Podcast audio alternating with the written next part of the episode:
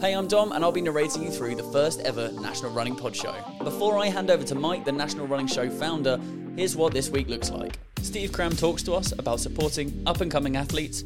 In the kit section, Mizuno chat about their latest release. In tech, ArcX show off their multi-function ring. The race that we're spotlighting this week is the Great North Run, and we welcome on Colin, the race's finishing director. Dragon Den's very own David Hellard is here to tell us about caffeine and the caffeine bullet range. And finally, if you're on the hunt for your next or first ultramarathon, then this week's advice section is for you. Don't forget our sponsors, Runderwear, are giving away £100 worth of vouchers every single episode. Enter for your chance to win through the link in the episode description.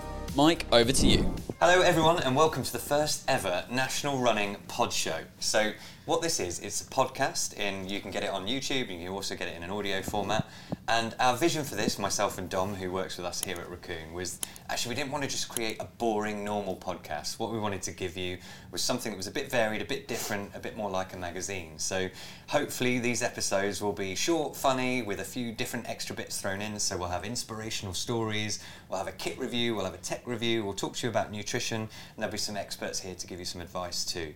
So, our big interview in this episode today is Steve Cram. But when we came up with the idea, we realised that actually I'm a terrible person to listen to, so we needed to get some co hosts on. So, I'd like to introduce you to our two co hosts for the episodes. And the first up, we have Jamie Smalley, um, who was the founder of Runderwear, and Runderwear uh, very kindly sponsoring the whole series of the pod show. So, Jamie, welcome. Thanks for joining the pod. Thanks very much. Thanks for inviting me. So we're going to get into you in a minute. We're going to do it in each of the first two episodes. We're going to interview the co-hosts so you can learn a little bit more about them. So we'll talk to Jamie in a minute. But before we do that, I'd like to also introduce Elise Downing. Hey. So Elise, you will know, is famous for running around the coast of the UK, but we will talk about that a little bit more in the next episode. So before we go into the meat of the podcast, Jamie, let's learn a little bit more about you. Go on. So tell us about your running. Do you run?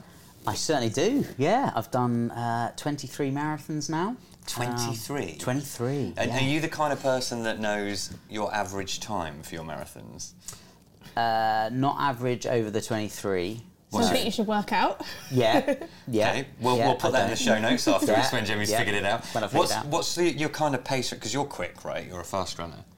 What's my pace? Yeah. So how, Um, how fast would you run a marathon? So my best is two hours and 42 minutes. But That's Um, too fast, actually. unacceptable. I Showing think. off, I think. Uh, should we? Should we? Sorry, Runderwear are no longer sponsoring the pod Yeah. because Jamie's too much of a show off. So we're going to get rid of him. So, That was a few years ago. Um, and are you still running at that sort of rate? Or are you- No, no. So I think um, last year did a 250. Um, so Slacking um, off, Yeah, really. yeah, getting old now. Give up, getting I think. Yeah, yeah. Just just battling with age, battling That's with age. But So how did Yeah. you get started with it? Because I imagine you don't go from Yeah. zero to that Yeah. kind of pace overnight. Yeah, um, I actually got a pretty last minute entry into a marathon um, the day before, and I hadn't actually run a marathon. Whoa, whoa, Um, whoa! Yeah, the yeah. day before. Yeah. So the day before, this is how I got into it. I mean, I was running. Yeah. I was, wasn't just r- doing nothing. So I was running 5Ks, 10Ks, and halves. And um, I got given a space in a marathon the day before. And I thought, yeah, I'll do it. And at, at the time, I think I was s- staying with a friend. I was sleeping on a couch. It was just like, oh, yeah. There was no pressure. And it was lo- it was great. It was no pressure, and I just went down there and I enjoyed it, and I was like, and How how how quick did you do it? uh, 317. For you, what? Yeah, I- on the first one. So for anybody listening to this show, right, we're all about inclusivity in running and how it doesn't matter how far. or As fast a you we, as a brand, by the way. By the way, three hours seventeen for someone with no training is ridiculous. No, no, no, it wasn't And no then- training. I, I was running. I was running. I was running. I was but running. that's insane. That's insanely good. So then it set me, and I wanted to s- break three hours. So that was the that was the thing, and I'd failed a couple of times, and then I managed to do it in Amsterdam. So you did that Um, next weekend. Uh, it took me a long time to get there. Um, and coming back to a few of the points that we made in the show, I didn't have a coach, so I was just doing it from just my own how I felt, and there was no real structure. So definitely recommend getting a coach. And the coach actually helped, not help me with the sub three, but it helped me definitely get down below that three. I'd need Um, to actually get on a coach to get to sub three, so I think that's probably the way I'd go. I mean, so Jamie's our resident overachiever, um, but in addition to sort of obviously being an awesome runner, you've set up a business based around running, which is Runderwear, who are our sponsor for the season. So, Yeah, so- talk to us about that. What's that like? Well, that's part of that marathon journey, really. I suppose it knits together. But um, I was on a marathon. I was running. I think it was in the third or fourth marathon, and I'd got this chafing in pretty much every long run I'd done, and it was just one of those things that you just deal with. And people said, "Oh, you know, after you've run a marathon, that shower stings. It's horrible." And I just thought, "No, I'm I'm not accepting that." And it gave me the sort of impetus to go and try and fix a problem, which I love doing. I like a big problem, and I like to try and fix it. Um, and I set about trying to do it, and came up with some seamless underwear, and yeah, it sort of snowballed from there, and and it's be- ended up becoming my life. Yeah, which is bizarre because uh, that's not what I studied at university. what did you study at uni? Uh, geography and economics, and more sort of geopolitics. I'm quite into. I quite like. That. I guess Which is economics. Yeah. plays into having a business. Yeah, maybe. yeah, yeah, yeah. I've always had a keen, like, you know, sort of joining entrepreneur clubs at uni and things like that. Yeah, it's always been an interest. Such Yeah. an overachiever. I mean, I, the fact that you're interested in geopolitics, which, to be honest, I don't even know what that means, um, it just says a heck of a lot about. For this episode, just for the three of us to talk, I wanted to say, given the themes of the podcast themselves, talk to me about one person who inspires you in running. Jamie, go on, what you got? Who have I got? I am, in different ways, I'm inspired by quite a lot of the age groupers that, that continually knock out some of those amazing times. Uh, one guy in particular, Mike Trees, is an inspiration for me. Um, amazing times. Uh, I don't know if you know him, and he's got, No. he's got pretty good. Yeah. So and his his son's very quick as well. Um, they're a they're a little duo. So Tommy, but if you yeah, Mike Trees. Mike Trees, check him out. Yeah. What, what you got, Elise? It's a bit cheesy, but I come from a family of runners. My mum, my dad, my brother, they're all at it. It took me until I was well into my 20s to follow in their footsteps. But I think just like knowing that people ran, like I have to give them a bit of credit, I think. Like I made my, my dad had kind of always jogged, but I made him do um, his first marathon dressed as a fairy when he was 50.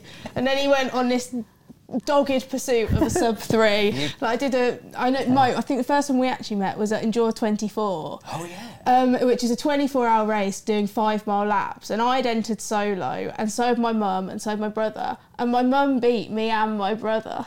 And That's so cool, So isn't I it? think they've got to have a shout out, haven't they? You're just going to say that your parents are your, your inspiration. and they, honestly, even my mum That will is laugh at how but it's cheesy it is. That's I feel cheesy, like but I can't follow that. But I like that. No, that's I- really good. I do quite like Yeah. it. It's very good. But And we're not a cheesy family. So. no, but your dad is now a famous influencer. Yeah. Because basically, Elise's got really quite a good social media following, and then your dad started posting stuff, and now he gets sent stuff through the post, doesn't he? He got a free lawnmower. Yeah, it's so random. Tell that story. How did he get a free lawn? So basically, I, um, as you might tell, do quite a lot of work with the North Face, and they got in touch and said, "I see you run with your dad a lot. Do you? Does he want a bit of running kit?" And my dad is sort of he never buys himself anything. He loves showing up to a race in his old swimming shorts and beating everyone. So, but he was really excited about this new running kit. And then I put a video up, and just people loved it. I think the internet was made for this was one line. So then he jokingly said, "I want some sausages next." Then Heck, the sausage company, got in touch and said, "Go on, Dave. We'll send you some bangers." So then he, him and my mum, I wasn't at home at this point, make this sausage unboxing video, and Wait, oh, you've got to be really careful if you sorry. search for you that. Sorry, oh, I, yeah, yeah. Don't you- search for that. You can just hear my mum filming it in the background. She's going, "Don't be boring. You're taking too long." So I think she's. How do you it's make unboxing a sausage? I, I really can't believe I just said that. But how do you make unboxing a sausage interesting? Well, with difficulty. And then basically, then he jokingly was like, "Right, I want a lawnmower next." And then Flymo, the lawnmower company, got in touch and they have sent Dave a lawnmower. And now I've, I've cut him off because I'm like, you can't keep begging for You things on the missed the internet. trick. Just ask for an Aston Martin. Well, he's got an arthritic hip and he wants a free hip replacement now. So if any private surgeons are out there, Dave wants a hip. Well, there you go. So this is the kind of inspirational content you are going to get on the, the running show, Pod Show. Um, so thank you for this. Our next uh, bit segment that we're going to move into is our key interview. So coming up next, Steve Cram. Couldn't have said it better myself. No errors or blunders in there at all. Well done, Mike. Smooth as ever. But yes, into the first part of the interview with Steve Cram. Hello, it's Jamie here from Runderwear, and this week we are joined with Steve Cram on our guest interview as part of the the pod show. How are we? You all okay? I'm very good, thank you. Yeah, Yeah. given that it's January, great Yeah. to be here. And actually, I'm heading off to South Africa very early on Monday don't. morning to go and Oh, join our athletes out in Potchefstroom. So I'm only going for eight days, but eight days of sunshine will be nice. Yeah, that will be nice. That will be nice. So, ran over Christmas.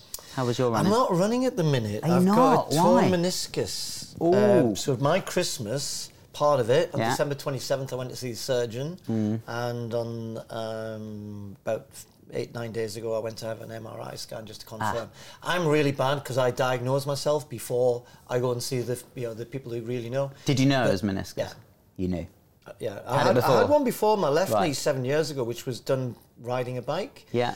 Um, so not really a running injury, and I had a, a little bit of tidy up surgery. Brilliant. Yeah. So I've been, you know, since then we've been running a lot. It's great. Yeah. This one we're not quite sure.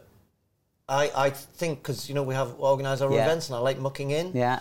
And I think I might have done something in the Picking end of. September. Because Yeah. yeah. getting old, twisting Yeah. and turning. The good news is, um, when I had the scan, Yeah. it's similar when they found I had the other one. Yeah. My knees, actually, the rest of my knees are really good. You know, there's no arthritis, there's yeah. nothing. So, which sometimes the knee surgeons kind of go, oh, your age, you know, maybe you should stop running a bit and your knees. Are...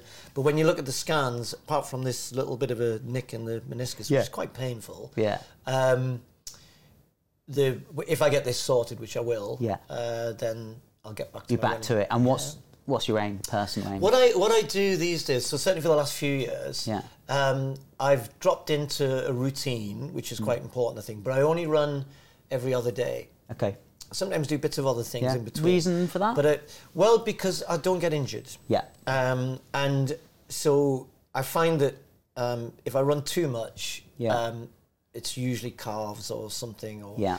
But I run, you know, I run sort of minimum five or six miles. Yeah. And then anything up to sort of 12, 13 miles. So, So weekly mileage. oh, I don't know. I don't add it. No. Don't add it up anymore. Goodness me, no. Yeah. As I said, I run. I run pretty much every other day. Occasionally, I'll, I'll, I'll Yeah. throw another one in. Yeah. But that keeps me fit. Yeah. Is that is fit enough? Yeah. Um, uh, mind you, I'm getting a bit older now. I'm gonna have to get this sorted. I might have to revisit, revisit that. But, yeah, yeah, yeah. So no, it's good. I still love my running. You know, be, I travel a lot, so Hmm.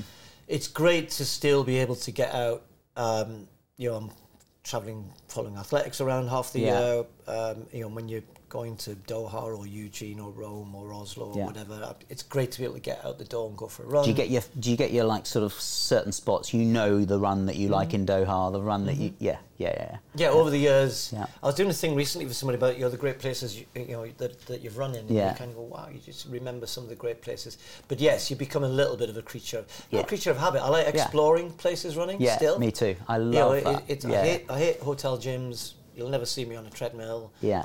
Um, the worst thing that happened was more recently in Beijing Winter Olympics. I was commentating uh, do the curling um, 2022 Yeah. and it was still lockdown there, so we weren't. We literally were hotel, Yeah. venue, Yeah. IBC. Yeah. That's all we were allowed to go to, and I was desperate to run, and and it was freezing as well. It was really icy outside, um, so I had to go on the gym, on the treadmill. Nah, I hated it. Um, so the only way I could run was actually at the IBC. Um, so we'd take my kit. We had a lot of curling matches, three matches a day, and sometimes it just. But when I had the chance, so I was having to run on a about a 400 meter. There was like a gardening God. area. Oh, yeah. Laps and laps and laps around there. Yeah. But I got out. I didn't exactly explore Beijing. Let's Yeah, that yeah, yeah, fantastic. And so, coming on to that, best place you have run? Hard Oh one. man, I'll, gi- I'll give you. I'll give you three. I'll give you three. Oh, three. Yeah, three best places. Coronado Beach in San Diego, which Okay. is which is if you. I'm not a big beach runner, Yeah. but it's it's the hardest, flattest, beautiful long bay. Noted. Um, Yeah. Usually with with uh, you know with the Pacific Ocean on your on your left and Yeah. San Diego on your right. Yeah. Um, that's a beautiful place. But I have to say, um, uh, and I'll go number two. This only because it, it's it's such an iconic place. It's probably not the most beautiful. Um, it's certainly one of them, but for me, back home, uh, Yeah. Kielder Yeah. is just, I, you know, I've got to pick somewhere at home. Yeah. Kielder Forest is, Yeah. I go there reasonably often. There's Yeah. never anyone there. Yeah. I can run on the trails. Yeah. The water, the, the scenery is gorgeous, and I, I love it. But number one probably would be Colorado. I used to go training in Boulder, Yeah. and not so much running. They've got a lot of trails in the town. Yeah. Well, it's nearly a city now. It's got that big. But when I first started to go there, I used to. It's pretty punishing, but used to head up. There's a place called Chautauqua Park. Okay. And if you head out Chautauqua Park up into the Flatirons, Yeah. what we call the Flatirons, which Yeah. are the, the beginning of the Rocky Mountains. Ah, Okay. And you climb, and it's hard, yeah. but the views, you can pretty much see all the way to Kansas, which is about a thousand miles away, but no, maybe not that far, but yeah. Yeah. I- It's just gorgeous. I And were love it. you there training when you were actually Yeah. full on training? Yeah. So it's first went there in 1980. Um, Ah, okay. Nike sent me there, and um, it became a bit of a second home. Yeah. Well, it's a. It's a mecca, back. isn't it? It is a mecca for endurance then. sport. Was it not? No, not really. It wasn't. So there. you were the been a little pioneer? bit- A little bit, not Yeah. me. There was one or two others. There was no track there. There was, there was. As I said, to get on the trails, you had to go up. The Yeah. guy, there was a guy there called Frank Shorter, who was the Olympic ch- marathon champion in 1972. And Frank had Okay. opened up a running shop in Boulder. Yeah. Boulder's the big university town, and the running boom was really getting going. So, but there, there weren't too many. But very quickly, other people started to go and train there, and some stayed there. People like Steve Jones. Yeah. Um, s- still lives there. Yeah. Um, I remember one day bumping into Rob de Castella, like just randomly. I started Yeah. to see more and more Yeah. faces, and then uh, after by the mid '80s, Yeah. everybody was. Gone. Everyone was there. Yeah. Yeah. Fantastic. So, Steve Cram training camps. Tell us a bit more about that. Yeah, well, Yeah. you know, we And where it is now, and what, what's yeah, the vision well, for we it? we. Uh, I'd love to do more of them, you know, but they Hmm. but they um, so we, we sort of back to two a year. We were two a year, then we went to one after post COVID, so we're Yeah. back to two now. Um, but we're looking to do maybe another one um, overseas, uh, Okay. which we we nearly did this year, but Yeah. it's got a bit busy, so probably Yeah, next year. The point of the training camps is to uh, residential weekend where we get sort of seventy to eighty people, um, and they can get what you know, pick the brains of the people that we've been used to working with. So it doesn't matter what level you are, you can learn something from, Yeah.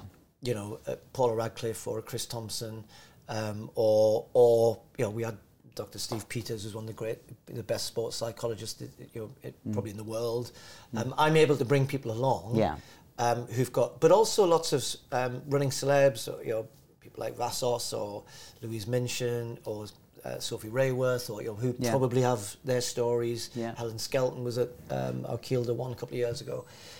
People who love running, Yeah. but are in that public eye, but have got a different story to tell, perhaps to to, To the elite side. themselves. Yeah. but very much about doing it at the at the level that people can take on board. Mm-hmm. So yes, it's about training. Um, it's but it's also about everything from nutrition to physio, physio physiotherapy, Yeah. psychology, all of the th- little elements. Yeah. Um, but we do it in a hopefully very fun way. We do sort of run a little run on Friday evening when people arrive, a couple of sessions on Saturday, and then a long run on Sunday, and interspersed with all the activities, t- talks, and all the rest of it. What's now become probably the most important part of the weekend, which is the quiz on the Saturday night, which I always um, uh, conduct, Yeah. and, and, and I structure the quiz as well, which is always good fun. Yeah. So yeah, it's it's it's what everything you want from running is to give you Yeah. a social Yeah. weekend. It's got a bit of community in there. yeah, it's but come away. So we have a lot of people keep coming back. Yeah. Um, but again, a lot of new people as well. Hmm. Um, so we keep it to a limited size. We used to do them a bit bigger. Okay. We found that was getting so we tried to give people uh, the chance for one-on-ones. Yeah. And once you get over, we found that sort of seventy number about works That right. sweet spot. Yeah. Yeah. So once you get Okay. above that, Yeah. it starts to get difficult to give people Yeah. that, that kind of chance. So we have roundtable sessions where they can sit with Yeah. an individual, get Yeah. their, their really personal questions answered. and all the rest Fantastic. Sounds brilliant. Yeah. Sounds brilliant. And so, Steve Cram's life, how do you plan it out? You've got the training camps, you've got the media work, and everything. What what else fit? What else fits in there? And how do Well, you we- how do you manage that? Yeah, our events company is obviously still growing. Um, so we have kind of five main events, um, which are mainly May to sort of October, Yeah. which coincides with normally a pretty busy athletic season. So that's Yeah. the busiest part of my year Yeah. from sort of late April through to early October. Yeah. Um, and yeah, you know, it's pretty full on. so- Full on, and then you, when's your downtime then? So the back end. November? Yeah. Ish. Um, Yeah. We normally try and get a little bit of a break in November if we can. Yeah. But then you're into big. Already, you're planning for the following year, and Yeah. you know, we're always looking to try and get new events off the ground, Mm-hmm. um, um, and or improve the ones we have. Mm. COVID was, you know, for the whole events industry was tough. Yeah. And we're we're not right at the small end. We're certainly not one of the big players, but we do city centre events. Mm-hmm. Yeah. Um, and the, the challenges that, that we've all had to face since COVID Yeah. have meant you know it's been um, a, a bit longer coming out of that than I think we'd all envisaged. What have been the biggest challenges post COVID? I think as an event organizer, um, cost. Yeah. You know, and Yeah. I've, I've mentioned before, Everyone, I'm not right? really keen on passing that on to people. yeah. But you know, Yeah. we a lot of our suppliers it went through the roof. Anything to do with haulage, um, but a lot of things around health and safety and what have you, which we're always in there. Yeah. Mm. We've you know we've always prided ourselves on very safe events, but um, and then things like road closures, and it just seemed as though everything just went buff. You know, Yeah. um, there's a little bit of settling down happening now, which Yeah. which is good. But we've lost quite a few, you know, events and event organisers in the last three, four Mm. Yeah. years, partly because of that. Because Yeah. you can't just keep passing it on to Yeah. to because you know who wants to pay fifty quid to run a ten k? Yeah. um, would be my view. You know, that's, Uh, that's a lot of money. t- So. Yeah. And then in more, that's then coincided. So then there was obviously a little bit of reticence from people, I think, to come back to Yeah. big events. Yeah. It wasn't certainly 21, 22. Yeah. Um, certainly 22, where we thought it would really come back. It, Yeah. It, it, there was a little bit of hesitant, hesitance, I think.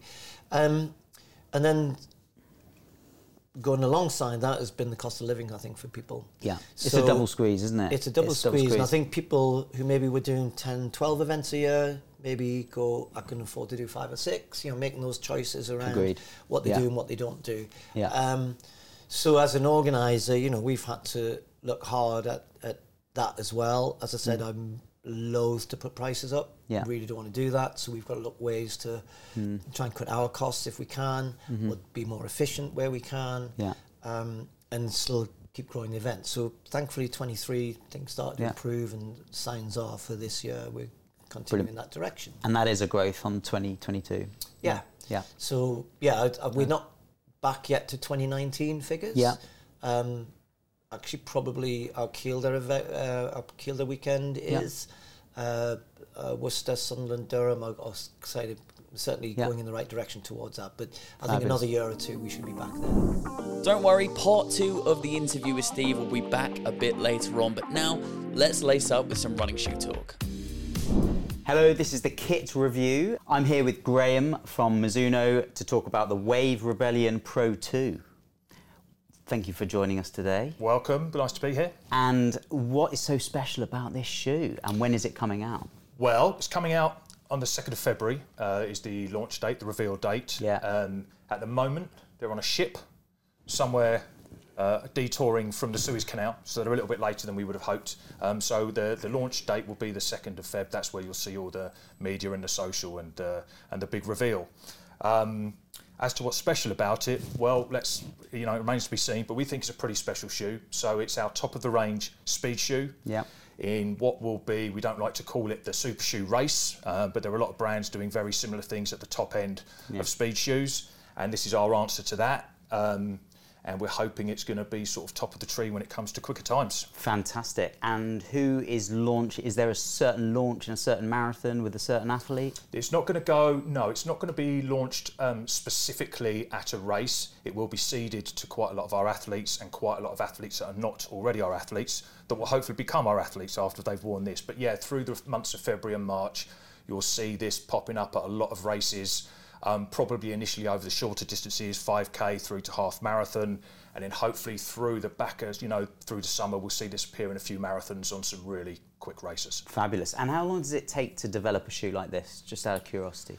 I guess um, you know we're a Japanese brand with a Japanese lab. Lab we're very Yeah. technical. Yeah. Um, the shoe, the the original version of this launched 18 months ago, or was, or was around 18 months ago. So since that shoe came out, that would this, the, you know, the follow up would have been immediately being worked on. So what was right about that shoe? What can we have made better? So probably the last 18 months to two years, a lot of the concepts of this would have already been in motion. Brilliant. And talk me through why it has this sort of crevice through the through the sole and the and the science behind that. Yeah, just I mean that particularly is, is weight reduction. Um, Okay. It's a part of the shoe that you don't particularly need to use. So you'll see a lot of uh, uh, shoes where you're trying to reduce the weight, you'll kind of hollow it out and just take a few grams off here and there. And that's really everything that you know the speed game is about is is performance and weight reduction plus all of the other components of the shoe that fit together to make it a really quick shoe. Fabulous. And what is it retailing at? Do you know? I don't. Right. I should know that. Okay. I told you not to get a marketing man. but no, I think I think it's right. two, I think it's 220. Okay. Very So good. in, in that world. Of super shoes, pretty decent value. I mean, some of them were upwards of 270, 280. Fabulous. so the last one was 200. I think this is 220. Yeah, and you've had some of your pro athletes already testing it with some pretty good results. I Yeah, hear. we've had um, we had a prototype that we got hold of in about October. Yeah. That was um, yeah. There's a couple of I mean, uh, the running community might know Hannah Irwin, uh, Northern Irish record holder for half marathon, uh, 10 mile and 10k, I believe. So she she achieved all her road PBs in the prototype of this shoe earlier in 2023. So Fabulous. really encouraging signs. Yeah, very good. Really good for the brand. And where would you say the sweet spot is? Um, 5k to marathon, whereabouts? Yeah, I, th- I think it depends on on the type of runner. So Yeah. I think I think naturally 5k is a quicker distance than marathon. Yeah. So I think if you're, I think anyone in a 5k can run in this that, that is used to an aggressive shoe and used to a shoe with kind of carbon plate in it. Um, I think up to the marathon distance, you're looking at really fast runners. I, I mean, elite level runners Okay. probably. Okay. And I mean, in the men's world, you're probably looking at sub 230. In the women's world, sub three. That kind of that kind of Yeah. area. Brilliant. Um, but yeah, 5k, we would we would expect anyone to be able to grab a PB in these really. For you listeners, and you can't see this, there's a certain angle to the shoe as well. Can you explain that angle and why it's designed in such a way? Yeah, effectively, it's on an 11% gradient, Okay. which is incredibly aggressive for a running shoe. Uh, I think most speed shoes would be on sort of 5 6%. This is really tilted up to 11%. And if you kind of hold it in its natural position like that, you'll see that effectively it's got a cutaway heel. And the whole point of this is that uh, our Mizuno technology called Smooth Speed Assist. And it's designed to help the runner be more efficient, get onto their forefoot quicker. And obviously, you'll watch elite athletes, the faster runners are more Yeah. fluent and efficient through their gait onto their forefoot. And so that's how come it ends up being designed for those faster runners, really. Yeah, we all need a bit of help with that. And then, in terms of the sort of mere mortals, the the sort of slower runners, I guess. Like me. Yeah, and me. Where where's the range for Mizuno? What do you recommend? It's it's a big range. It's you know probably too big in, in some ways. Um, so we've got a shoe for everybody, and we always say that our, our motto at the moment, our, our brand motto is for every run. So for every type of runner, for every type of run, we've we've got something. So if you are a, a bigger a bigger runner that wants something with lots of cushioning, or you want something with lots of cushioning for a slower run, Yeah. we've got that shoe. We've got the takedown of this shoe, which is a little less aggressive. Okay, what's that called? it's called the Wave Rebellion Flash 2. Okay, so that might be from a male perspective. If you are in the two thirty to three hour. I think up to any time in that one. Fine. So I think Okay. it's a great option for people that can't quite control a shoe of this aggression. Fine. Um, it's not got a carbon plate, it's got a fiberglass plate. Right. So it's a little bit more forgiving. Yeah. It's still got a very good foam, a very responsive foam. Yeah. Perfect for speed sessions, intervals, and a perfect racer for those that want something that is, is a little bit more wearable than this. Brilliant, excellent. Thanks so much for joining us, Graham. No, thank that you. was brilliant. Cheers. Thank you. Thanks a lot. So if you want to make a shoe lighter, just take a chunk out the middle. Who knew? Tech's up next, and like Beyonce says, if you like it, then put a ring on it. Hey, it's here, and I'm with Paul from ArcX um, for the tech segment of this episode. And we're going to be chatting about smart rings, which I've got to say is a product I've not really used before, so I'm excited to learn a bit more about them. So it'd be great if you could just tell us a little bit about ArcX, how he came into existence. Okay, it was based on personal experience actually skiing. And I was skiing with a friend. The joke is that he very selfishly tore his ACL on day three. Selfish because I ended up skiing by myself. and I started listening to music, but I found that when I wanted to skip a track, adjust the volume, uh, or play and pause, I had to stop, take my glove off, reach inside my jacket, take my phone out, because I couldn't get a, a big thick glove to my uh, my headphones. And I love my gadgets, love my tech, and I couldn't find anything that would let me control music in, in that sort of simple way. So that was the uh, the basis of the idea. Okay, as so, I guess smart ring is a sort of tech category. What exactly is is a smart ring? What makes it smart? There are lots of great products uh, on the market that um, do all sorts of great things. They might uh, track your sleep, track your physical activity. Um, ArcX is more about controlling other devices, so it might be music from your phone, it might be controlling sports cameras, wireless speakers, or any other device that, that you're wearing on your person. Oh, so it kind of links up with tech you've got Exactly. already, rather than it itself Correct, being yeah. an entity. So what what can it do? So if you think of it very simply as a remote control, so as I said, the idea came from controlling music when you can't really get a finger to uh, a set of headphones, or if you're wearing gloves, uh, or if you're wearing some sort of clothing that restricts your movement. So if you think of it, as I said, as a remote control for music or other devices, um, there's in the technology, it will recognize what it's connected to and it will suggest some default settings. Uh, you can change those back to front and upside down uh, inside the app. Um, and that's the hardware. The software we're more excited about. Um, so it's going to be, uh, we've been working on it for about a year now. It's an algorithm and it will take your playlist wherever you get that playlist from, so whether it's Apple or Spotify, and it will filter it. Um, with a view to improving your physical performance. So, now, uh, that's very subjective. Um, it's got to be the genre of music that you like, but based on certain parameters, um, for example, your heart rate, uh, the amount of effort you're putting in, it will match uh, the music to uh, those physical circumstances and it will filter that playlist. And there's a lot of science behind the positive impact that music can have on physical activity. Apparently, the stats say it can improve your physical performance by up to 15%. That's really interesting. So the way it would work is, say, if you were doing an interval session, you're on a hard set, your heart rate goes up. It would sort of know to provide you with a song that kind of matches that. Is that the Exactly, yeah. So the music would be maybe a slightly higher tempo. Um, uh, there's all sorts of variables in there about the amount of lyrics in there, but it's basically the beats per minute and the tempo of the music matched to your heart rate and other physical uh, biometrics. Uh, and when you match that right, that's when the uh, the magic happens. Oh, mate, yeah, that's really interesting. It'd be great. I can see you've got some of the products there. It'd be great to have a look. This is one of the rings, and wh- which finger did, does it go on? So if you put it on your index finger Yeah. and it's got this flat bottom, Yeah. so it's designed to be um, oh, so kind of sideways. so kind of sideways and controlled with your thumb. Ah. And this flat bottom will enable you to grip onto something. Um, obviously, if you're running, you might not be, you could be holding a water bottle, Yeah. but uh, in other sports, you could grip onto handlebars or any other piece of sports equipment. I can see that already being really good with like running poles because I find that like, I can control stuff through my watch, um, whatever. But you you need a separate hand, so the fact you do it all with one hand, yeah, it's not something I didn't know I needed, but actually seems yeah really useful. And if you had like some good feedback from people who taken this out into the wild, We've been blown away by the, the feedback uh, we've had. Um, obviously, uh, being a runner, uh, we've had so many uh, people who uh, run long distances uh, and enjoy that music to, uh, to keep them going. Um, and as you say, when you're wearing gloves, or maybe if you've got a smartwatch and it's underneath a jacket, you might not be able to get to that. So that's where people find the real utility in the ring. But we've had some amazing feedback. Um, but 2,000 customers so far.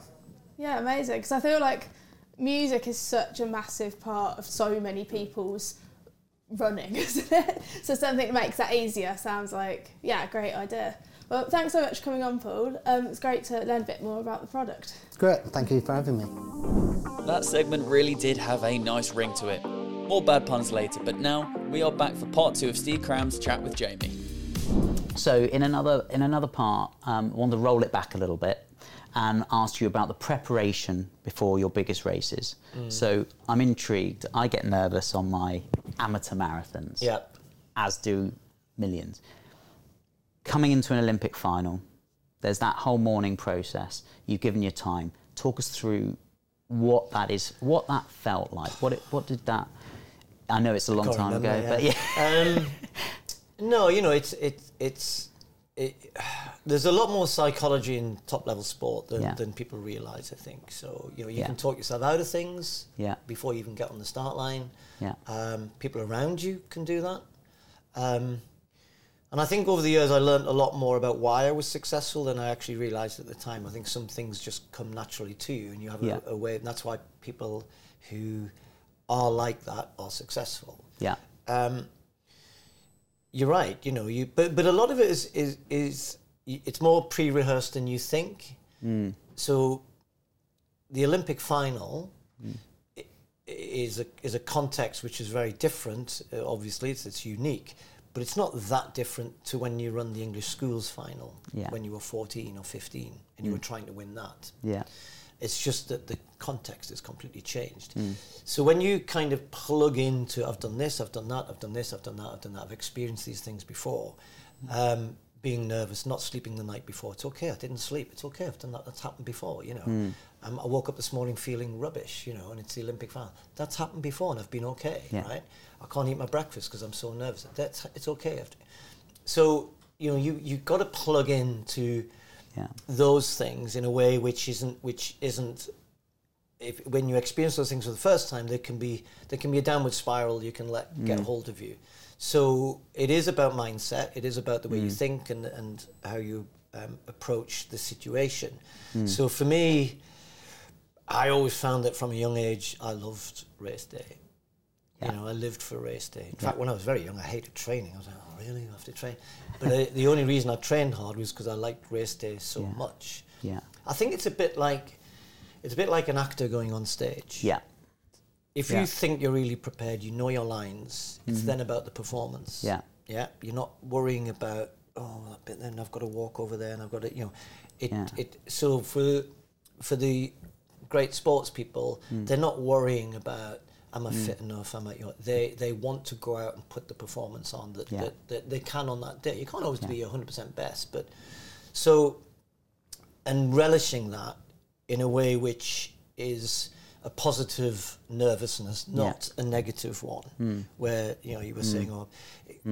So how you think, mm-hmm. what you say. Do we have negative thoughts? Yes.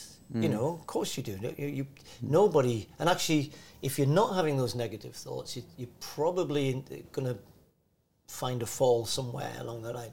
Nobody mm. goes into things. I'm the best. I'm the unless you I don't know mm. Donald Trump or something. But you know you you have to have that internal conversation all the time with yourself. But it's it's kind of looking at that in order that you have an answer that goes no.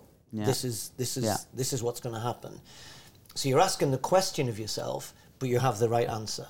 You know what I certainly mean. seem like that when when I look back on footage Yeah. of you in that in those moments coming into those finals, and you think you had that confidence. Yeah, and you've you got to had that- You've also.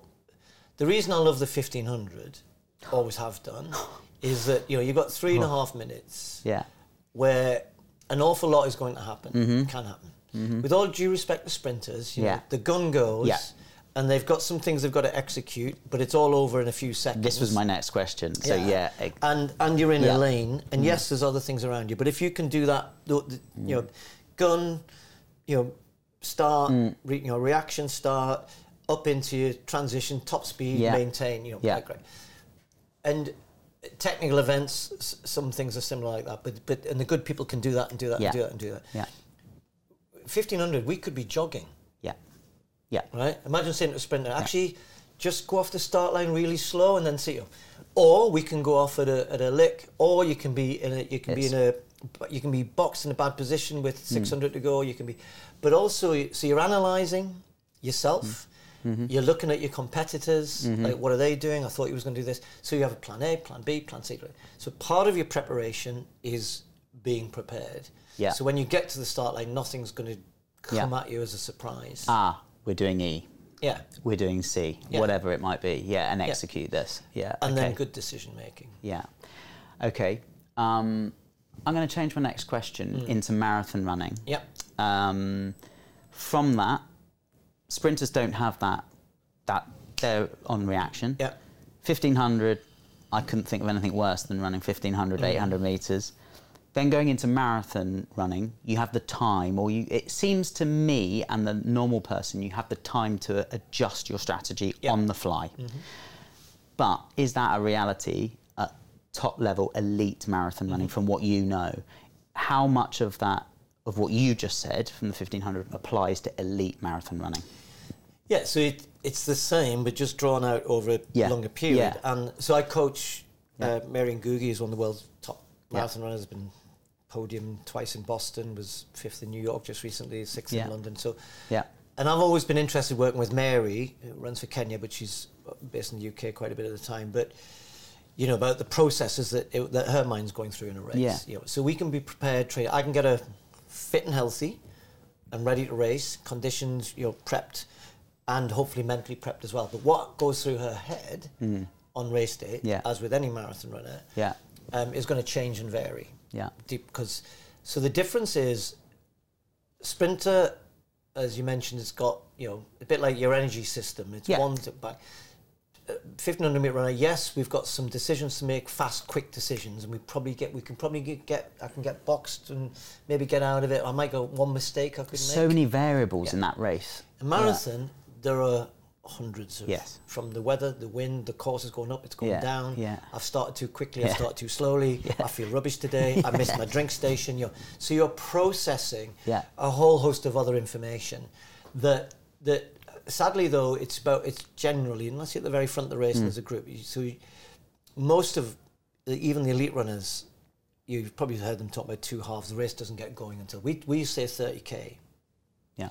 First 30k, stay as quiet as possible. Just lock into whatever plan you had and, and, and Yeah. try not to. And so we'll have a goal of where we're going to be, what where you're roughly. Mary's more of a racer, so Boston, New York, we do those. There's no pacemakers. Yeah. Could be slow, could be quick. Yeah. Bit more, bit more like a track race. Yeah, yeah, yeah. Um, so you got to be quite strong mentally, because going back to that idea that if you let thoughts, so what if if if it starts to feed this kind of negativity, the downward spiral, Yeah. You are you are going to find it really hard to get out of that. Yeah. So let's say you've gone too quick. Yeah. I was about to say tips on that Yeah. for the so, everyday so you get runner. 10k and you've gone. Oh, Yeah. I knew I, I knew I was Yeah. going to do this, and I've gone too quick. yeah. Whatever. Yeah. So you've got time to put that right, but you need to make that decision, and that decision needs to be okay. You know, I've, I've, so you don't panic about it, Mm. and you go, "I've got plenty of time to put this right." I mean, to be honest, if you've gone through 35k too quick, that's just then survival. You know, you might get there or you might not. Yeah. How many elite runners have you seen drop out in the last three or four miles? Lots. Yeah. Because, but theirs is a high risk strategy. Yeah. They're trying to win. Yeah. London, you Yeah. and they, they go for it. They throw. It's like Yeah. poker. They go. I'm all in. All in. Right. Yeah. Yeah. Not holding anything back. Whereas if you're someone who's, Yeah. you know, you, you get the finish line. So you can make adjustments all the way down the line on that. If you miss a water station, not ideal, but it's not going to completely ruin your race if you don't let it. You might need to back off a little bit. You start thinking about where am I going to get that water on as quickly as possible. Yeah. Um, so you can make adjustments in the race based on any mistakes you might have done. But the key for me is actually Chris Thompson was talking about it, and we we do this with Mary. Is you get back to what I call neutral. Yeah. So it's Okay. it's so if you if you've started to get into oh my god oh Yeah. no, no, no, you've got to get yourself back to neutral, which is which is ac- accepting you've okay Yeah. I didn't do that right. Okay, not a worry. Yeah. I just need to readjust, Yeah. and here's the plan now going forward. right? Yeah. Mm-hmm. I need to slow down for 5k, 10k, get myself back to feeling okay. I'm comfortable. Get to halfway. Mm. The plan was to be nice and relaxed at halfway. I was going to be roughly this time. So you're going to slow down a little bit, and you're going to get to halfway where you had initially planned, Mm-hmm. right? One trick Mary likes to do, apparently, um, and I know I've heard others do this, and I, you know, I, I think I do this sort of thing, is stop. If you start to feel yourself, think of something completely different. The Yeah. state of Sunderland Football Club, you know, kind of go, I can't believe, you know, we sacked the manager, and you know, whatever it might be, something that lifts you out of the moment. So not Newcastle. Not no. Anything that lifts you out of that moment in the race. That that just some you just sometimes need to do that for three, four, five minutes. Yeah.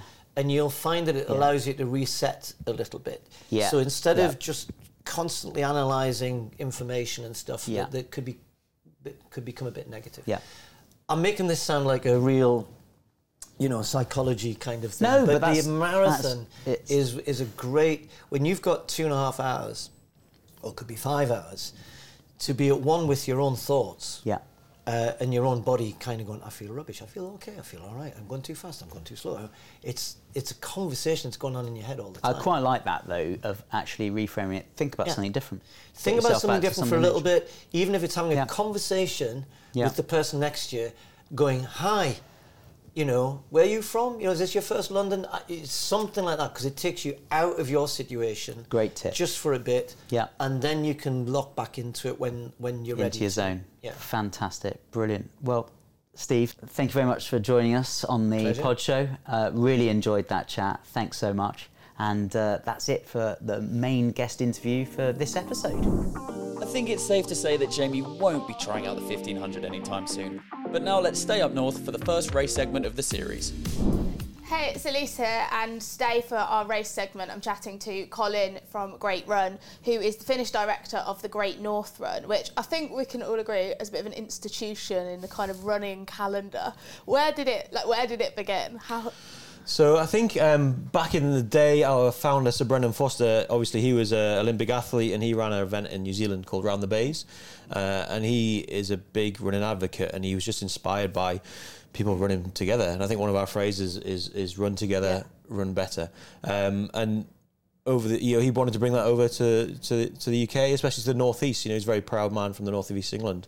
And in 1981, he kind of took a punt, took a gamble. Him and some of his running colleagues set up a, an event and didn't know whether anyone would come and you know never looked back So, like uh, in 1981, the running landscape was obviously quite different. Today, we've got so many mass participation events. What was it like, like when the Great North Run started? Probably a bit before your finish director career. yeah it was a little bit before my time but not much but yeah um, I think you look back at the old archive footage and and basically people were running in in whatever shoes they had whatever trainers they had you know in their football Yeah. shirts or, or or whatever and obviously as, as the years have gone by the the outfits and and the spirit um, have kind of evolved, but really at the heart of the event is is the community Yeah. and the passion that people have and, and the enjoyment they get out of running together. And I think that is one thing that hasn't changed; it's only grown. So obviously, these over race weekend, the, an event like the Great North Run completely takes over the city. What's that like from kind of an organisation experience? It's amazing. I mean, the buzz starts a few weeks out. There's a t- big sign goes up on the Tyne Yeah. Bridge, which is obviously an iconic part of the event, um, and everyone starts to feel like it must be that time of year when, when you know the Great North Run's coming to town. Um, and we have a series of events over the weekend from from mini runs down, you know, four year olds upwards, um, to junior events, five Ks. But obviously the highlight and the, and the, the showpiece event is is the sixty thousand people running on the Sunday, um, and it is really just a privilege to be part of it. Sixty thousand people. That is amazing. It is, yeah, and I think a few years back we had our millionth finisher. We're up to 1.3 Yeah. million now, um, and it just that, that number just moves up so quickly. Um, and and there's always demand. You know, we've got the ballot open at the moment, um, and great numbers, great you know enthusiasm, and even the people that don't get in through the ballot, there's always the opportunity to come and, and run for charity. Over the years, I think over 25 million pound has been raised for charity just through the Great North Run alone. Yeah. Do you think that is it quite? Do you get naturally get a mixture of abilities and stuff entering these races, or is that something you have to actively? Kind of seek out because I think being like when you go and spectate a race, the most amazing thing is watching from like the front to the back of the pack, everyone getting something out of it. Is that something you encourage? Yeah, absolutely. I think we we we encourage it, but it would happen whether we did or we didn't. You know, the opportunity to run. So Sir Mo Farah um, finished his career and signed off at the Great North Run last year, um, and the opportunity to run the same race as as an elite athlete, and you're basically doing the same thing at your own pace is is unique to to road running really, um, and and everyone's got their story. Everyone's pushing themselves as hard, and and you know the journey for the person at the back it, it might be as hard for the person at the front and really if we can facilitate that all the better Yeah, I think it's definitely unique to running, isn't it? Because if you're a football player, your five-a-side team on a Saturday isn't going on the same pitch as your kind of Premier League icons, and I think it is amazing, like sharing the streets with Mo Farah. I can imagine. and you start in the same time and you finish in the same place um, and you get the same medal and it is really a special experience and and what you know the Great North Run has, has um, given birth to a number of events around the UK Yeah. in iconic cities, iconic locations, and really every one of those cities and every one of those communities has taken ownership of of their events, and they they make it of their city, and, and really the passion for the support is as much as the passion of the runners. So, what kind of other locations have you got runs in? So we have runs in um, Birmingham, Bristol, um, the Great South Run in uh, Portsmouth, and we're up as far north as, as Glasgow as well with the Great Scottish Run. Oh, really exciting. Well, if people wanted to enter and get involved in the Great North Run and tick that off their running bucket list, how how do they enter? If they go to greatrun.org, they can see the whole um, range of events, um, be those the junior minis, and we have 5Ks, 10Ks, half marathons, and, and hopefully there's one near them. Okay, amazing. Well, thanks so much, Colin. Thank you. You know what? I enjoyed Elise in that segment so much that she's back again for the nutrition advice. Time for a shot of energy with David Hellard. Hey, it's Elise here, and we're back for a bit more nutrition chat. This time with David from Caffeine Bullet. Thanks for coming, David. My absolute pleasure. Excited to be here. So, for anyone who's not familiar with Caffeine Bullet, which probably isn't many people, know you've been on Dragons' Den. Tell us a bit more about, like, tell us a bit about the product and what it is. So, uh, Caffeine Bullet is it's an energy chew. The idea came about because I've always used caffeine whenever I raced, and I used to cut out little Pro Plus tablets to um, to then pop as I went around because I just wasn't a big fan of, of kind of caffeine gels. And um, racing in the, the Sahara, I, day two, running through the dunes, I needed my caffeine, I was falling apart, and it popped in the sand and I lost it. And I, I genuinely had a, a bit of a week that day. What the tab of Pro Plus? Yeah, yeah. Um, and that's what I just thought, why isn't there a convenient way to take caffeine? So did some research and turns out if you chew product, um, it enables the, the chemicals to be absor- absorbed in your mouth, under your tongue, sublingual, um, and down your throat. So it just means it kicks faster. So we've created a product which is for some people not perfect because they don't like chews in the mouth.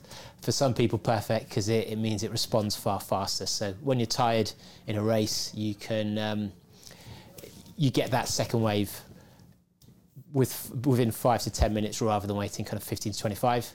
Um, and it also means that you can untie your carbohydrates from your caffeine. So Oh, because yeah, they're normally all together in gel. Like you get a gel with caffeine. Yeah, So- exactly. And and what I I don't know about you, but when I whenever I've raced ultras or marathons, when I really want that kind of caffeine kick, often it's when my stomach's already gone Yeah. to I don't know if I can swear, but it's, it's gone to pot, and and so the time that you then reach for your caffeine gel is often the time you don't want another gel. But I've also did I also did another race where I'd, I'd taken my gel, normal gel, and then I, I started to fade, and I thought, oh no, I need my caffeine, but I only had a caffeine gel, and had to wait another 25 minutes to be able to take it because I didn't want to overload my stomach with carbohydrates. Uh, that's really interesting. So I actually had caffeine bullets all the way through my half marathon PB. Oh, really? I haven't touched it for six years now. but um, so how does that, like the science of that, like, how does that work? Why does it give you that little boost? Well, Other the- than the same as like having, like you said, the chewables are a bit different, just having a coffee, but Yeah, yeah. I mean, specifically with caffeine. I mean, the frustrating thing is that we don't actually fully understand the science of multi-dose caffeine because no one's properly tested it. So nearly all the studies have been um, single-dose caffeine. Yeah.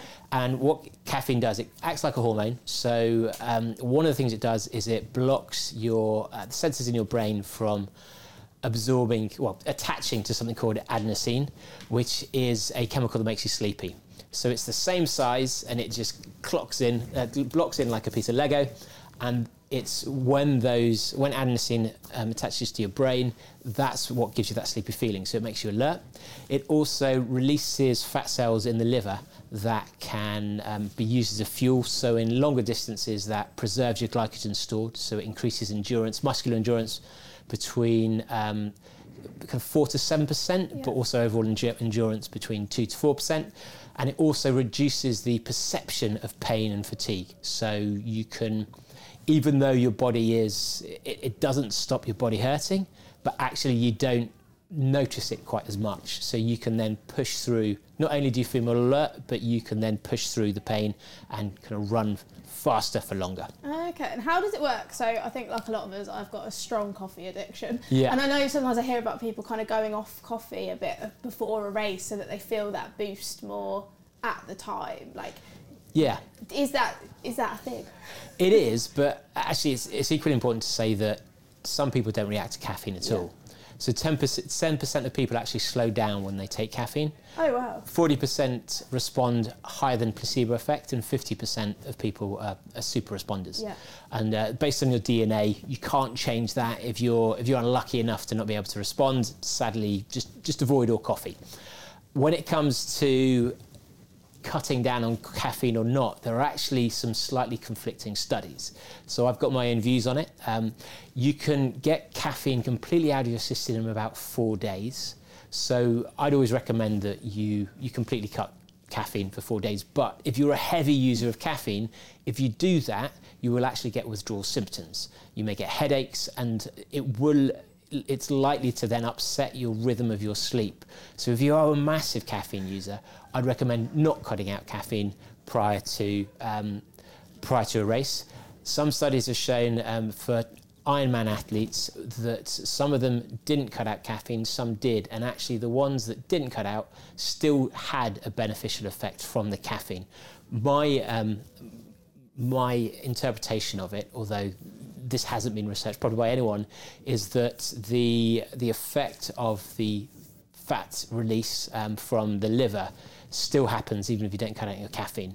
One thing that does happen though is your brain gets gets used to the the, the receptors being blocked, and so therefore it creates more receptors, and you therefore need more and more caffeine to get the same effect, which is why people find that when they wake up they're tired. Um, it's partly because they they now have the more receptors than before. So even if they take the same amount of uh, coffee, the adenosine still attaches to the brain.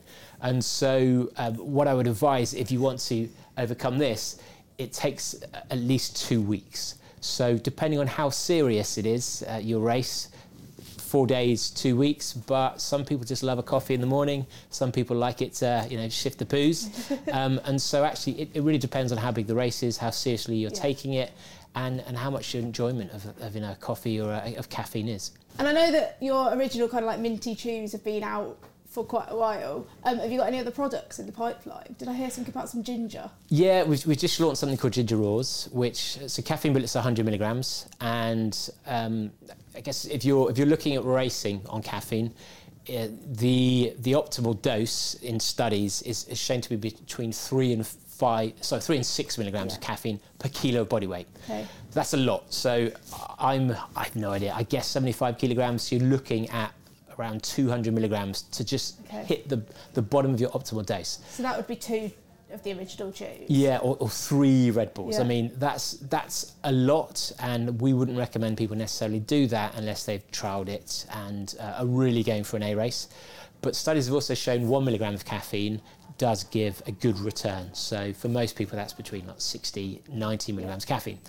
Um, we've created ginger raws to be only 33 milligrams of caffeine, which is actually quite a low dose. Um, so if I was racing a 5k, a 10k, I'd, I'd have a caffeine bullet. I wouldn't have a ginger raw, Yeah. just not strong enough.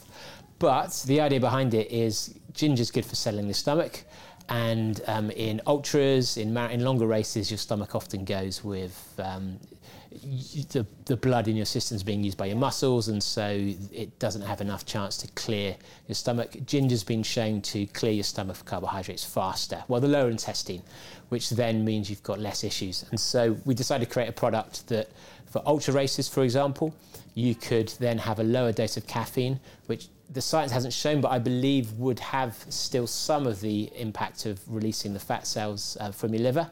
Um, but it would give you necessarily that massive dose hit that gives you the adrenaline rush unless you stacked your caffeine. So the idea is instead of having, if you're fearful of caffeine affecting your sleep, you can just have a 33 milligram or two or three for a, a little bit of a stacked lift, which should get you through your day, get you through your session without it necessarily impacting your sleep because the half-life of caffeine is between four and five hours. So it can Yeah. take, but actually the range of half-life is between one and a half hours and nine hours, depending on your DNA, whether you smoke, whether you're on the pill. So um, it's with caffeine you really should just play around with yourself and, and just see what works for you because there's so many variations of how it interacts with your system based on everything else you're doing and medicines you're taking and, and how much you've built up a tolerance that there is no perfect advice for people. Yeah. Well, thanks so much, David. I'm happy to hear that I might not have to completely give up my morning cup of coffee to get another half marathon PB six years later. Absolutely not. But I, I would advise not starting races Yeah. full of caffeine because you're more likely to start too fast. If you start too fast, you burn glycogen at a higher percentage rate, which means you're going to reduce your glycogen stores, more likely to hit the wall. But also, it then means when you take caffeine later on, you'll need a far bigger dose to be able to in- increase the overall effect of it. So actually, you're diminishing the effects of that caffeine later in the race when you're more likely to need it than at the beginning. But we've got we've, we've got three marathon training plans, three uh, half marathon training plans that, that have emails that guide you through everything you need to do toward, with training, which explain not just caffeine nutrition but also overall nutrition. Um, tapping into Bad Boy Running interviews from people like Renee McGregor and um, the 80-20 running guy Matt, whatever it is, Matt Fitzgerald. Um, so if you want to find out more, just messages. We can we can advise you on, on best use. But as I say, 10% of people shouldn't be using caffeine at all. Yeah. So yeah, it sounds like you've got some amazing people kind of supporting, like some big names you've just thrown out. That's from the podcast, to be Yeah. fair, rather than rather than caffeine bullet. Yeah. But yeah, it's. I, I guess I'm fortunate enough to interview a lot of the world's leading experts, so I can tap into their knowledge as, as well. Amazing, cool. Thanks so much for coming on and chatting to us about the world of caffeine. I didn't know there was so much to know. Absolutely, and let's let's get a coffee tomorrow morning and uh, enjoy it. sure, thanks so much, David. Cheers, buddy. Now, I might be biased, but I think the host in the upcoming advice section does a fantastic job. No prizes for guessing who.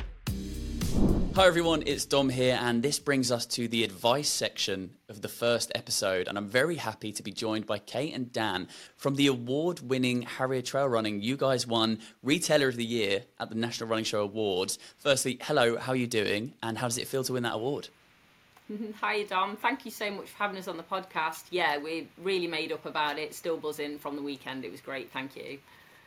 Um, yeah, it was great. It was great to be on the uh, the trail running stands. It was really nice to uh, to see everything that's going on in the running community at the moment and uh, meet a lot of uh, meet a lot of great people. We have just brought out a fantastic guide called How to Co- uh, Run an Ultra. Dan has co-written that with Ronnie Staton, um, and all the things that we're going to be talking about today and loads more is available in this guide from our website. Amazing. Now, this advice section is for people that want to learn more about different elements of running to support their running. They might be brand new into running. They might have been running for years and years, but want to find out something different. And in this section, we're going to chat all about how to run an ultra marathon. Now, a lot of people listening to this will know what an ultra marathon is, but for those that maybe don't, can you run us through what an ultra marathon is? Great stuff. Yeah, of course, Dom. Um, so really, an ultra marathon is you know essentially anything over 26.2 miles, the standard marathon distance. However, there's there's a little bit more to it than that. In that the the attitude and approach to ultra running tends to be a bit different from um, from road running. You know, um, often in a road race, everyone will be very focused on how fast you're doing it, what your time is. Whereas an ultra marathon tends to be more of an adventure. It tends to be off road most of the time, um, and a lot of it and for a lot of people, not everyone, but for a lot of people, it's more about a completion and having an experience rather than trying to do it in a certain time. Okay, anything to add on from there? Yeah, I would totally agree with that. I would even say that some a lot of the time marathons are a lot harder mentally and physically um, than just adding a bit of distance on to do an ultra. Um, and I think it's important to note that a lot of people are going for ultras now. You don't have to do an ultra. You know, you still do these long distance challenges and things, but they are definitely gaining popularity. Um, and there are a few things that can make it a lot different from a standard road road marathon. And Dan, you obviously said there an ultra is effectively anything over that marathon distance, but are there any sort of big checkpoints that people have in terms of race distances? Are there any kind of main ones that people do that distance?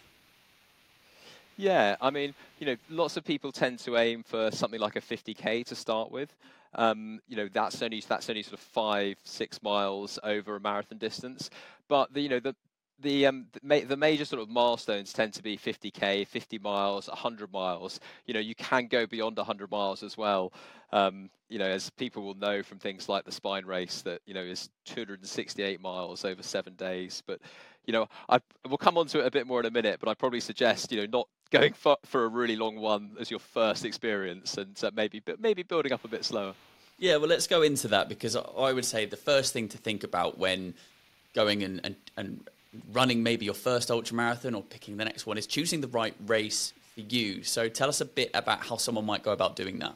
Well, I guess to start with, something that's really important is to think about why you're wanting to do it. Because if you've got a really strong why, that's going to keep you going through the dark winter mornings and nights with your training and to feel like is it definitely the right thing that you're wanting to do because there are a lot of challenges that you can do for yourself that maybe don't involve doing an ultra so make sure that it is something that you want to achieve um, and that would be a really good starting point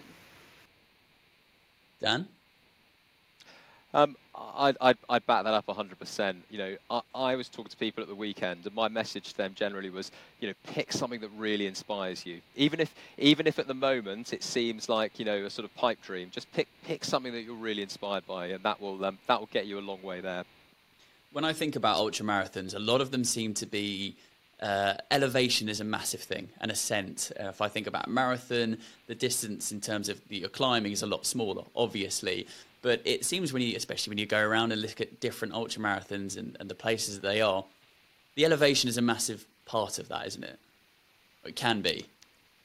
Yeah, yeah, it, it, it totally can be, and I think there is um, there are things that make in, in, with the elevation and with you know being in the hilly hillier areas of Britain and the, the world, um, you know there are things that make that harder, and there are also things that make that easier. You know, um, every everybody when you talk about ultra marathon running, it's an unwritten rule that everybody walks in ultras, right from the the fastest to the slowest people in races.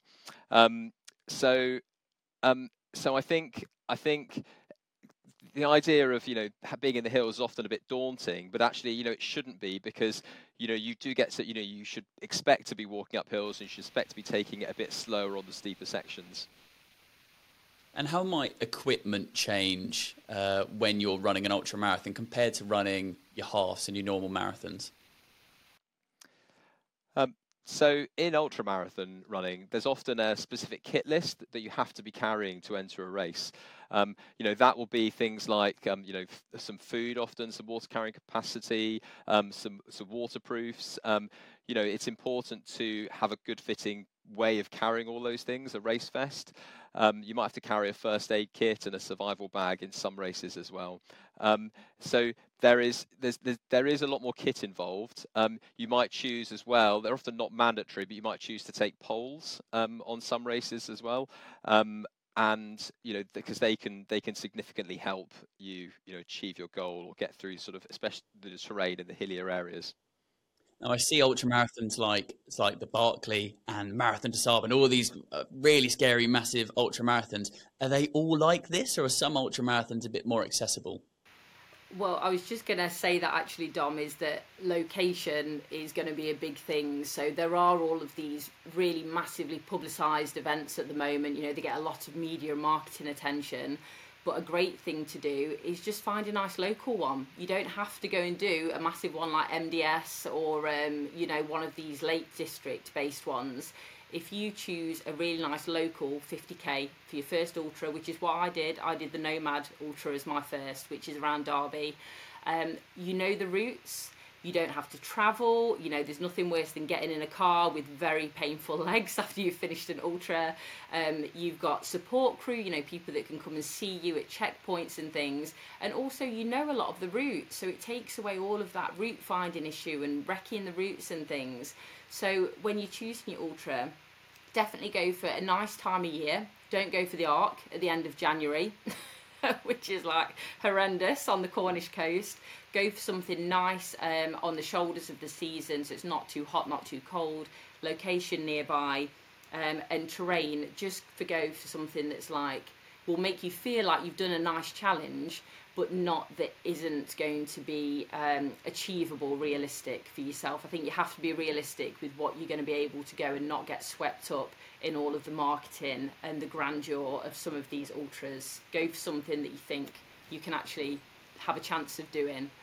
I think that element of planning is so important. What you said there about knowing, sort of knowing the route and knowing what you're going to come up against.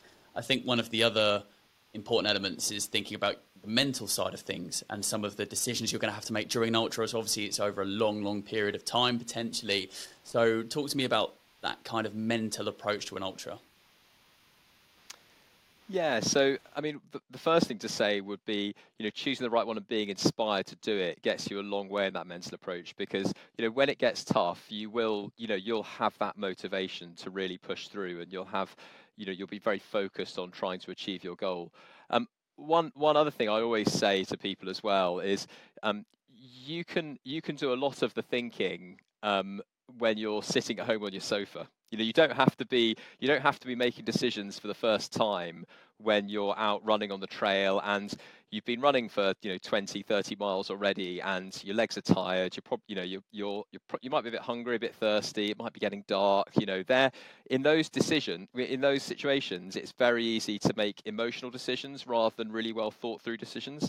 So you can sit on your sofa and you can think about the scenarios that could come up in a race or, or a challenge and you can make decisions on them. You know they might be as simple as you know as soon as it starts raining i'm going to stop i'm going to get the rucksack i'm going to get my waterproof out of my race vest um, and i'm going to put my waterproof on. So and you know so you've you sort of taken that decision away from um, making it in the actual race itself. You, it can get more complex than that um, and you can and you can have various plans for different situations that might occur in races but the one thing I would suggest is, you know, everyone that's you, could sit down on the sofa and you just think through all the scenarios that could occur, and then think how you'd react to those scenarios when they do occur. Okay, so I've, I've planned my ultra marathon. I've picked the right one for me. I've had a look at the location. I've made all the, you know, got my kit ready. I've thought about all the things that might happen. I'm prepared mentally. It's it's all going to go fine, isn't it? I'm gonna I'm gonna finish the race. It's all going to be sunshine and roses. Is, is that is that how it always is?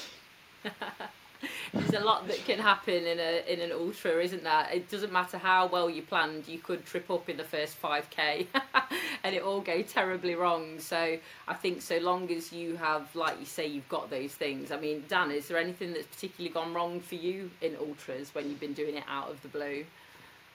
God, I mean, where where to start? You know, that I mean, if I'm if I'm honest, it's the thing I love the most about ultra running is the uncertainty of it. You know, when you start a when you start a 10k road race, you know, you probably know that you're going to finish. You know, you don't know how fast or you don't know exactly how it's going to work out, but you probably know you're going to finish.